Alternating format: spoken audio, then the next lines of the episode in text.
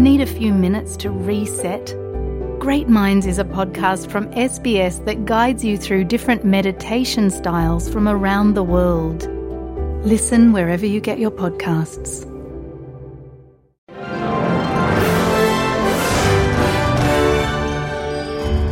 Welcome to SBS News in Easy English. I am Julien Oeuillet. Superannuation is expected to play a bigger role in funding retirements, according to the government's latest intergenerational report released on Thursday. The report notes that this will also mean a fall in spending on age and service pensions as a share of gross domestic product by 2062.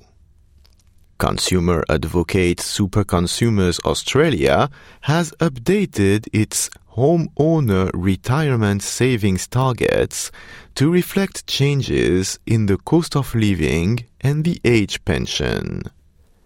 Mano Mohan Kumar is an investment research manager at data and analytics company Chant West.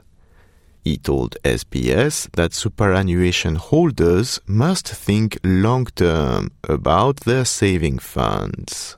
It's important for super fund members to always keep in mind that super is a long term investment. And the vast majority of Australians can afford to remain patient even in the case of older members, a, lot of them aren't going to take out their super as a lump sum at retirement. So their investment horizon is uh, often longer than they may think.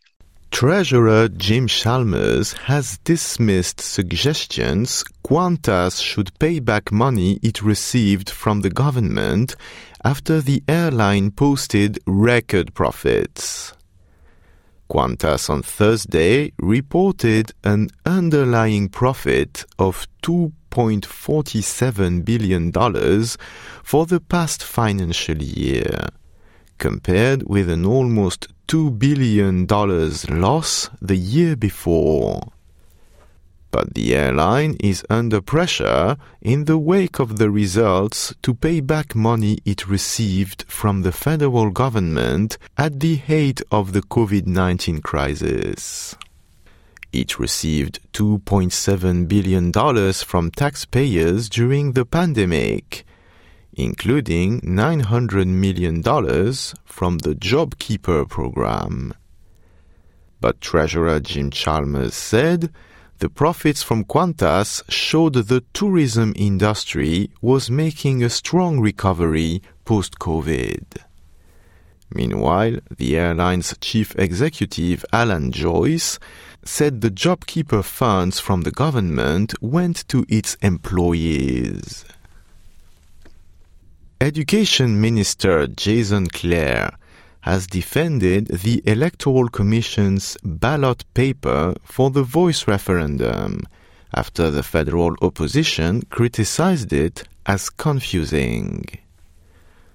Under the current instructions, you can write yes or no or tick for yes, but if you write a cross for no, it won't be accepted.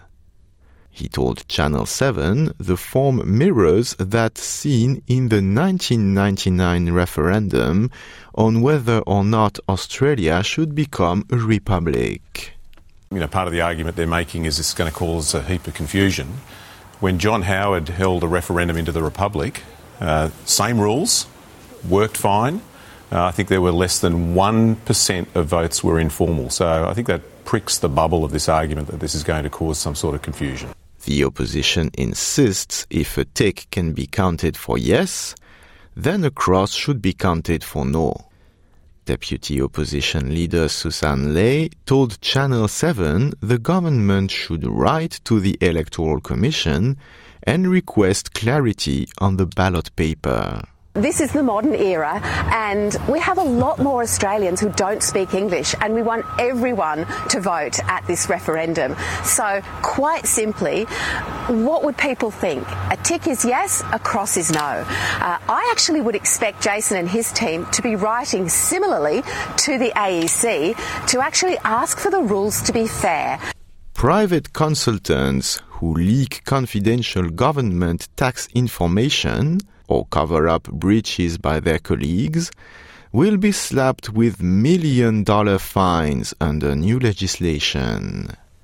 The changes, which include penalties of up to $1.1 million for individuals and $5.5 million for corporations, were passed in the New South Wales Parliament on Thursday after a scandal over confidential federal tax briefings being leaked by a former PwC partner.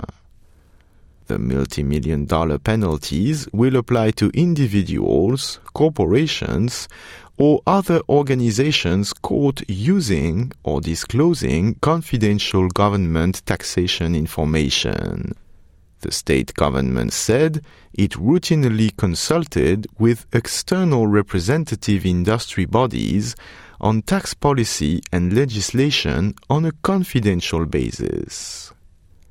I am Julien Oeuillet. This is SBS News in Easy English.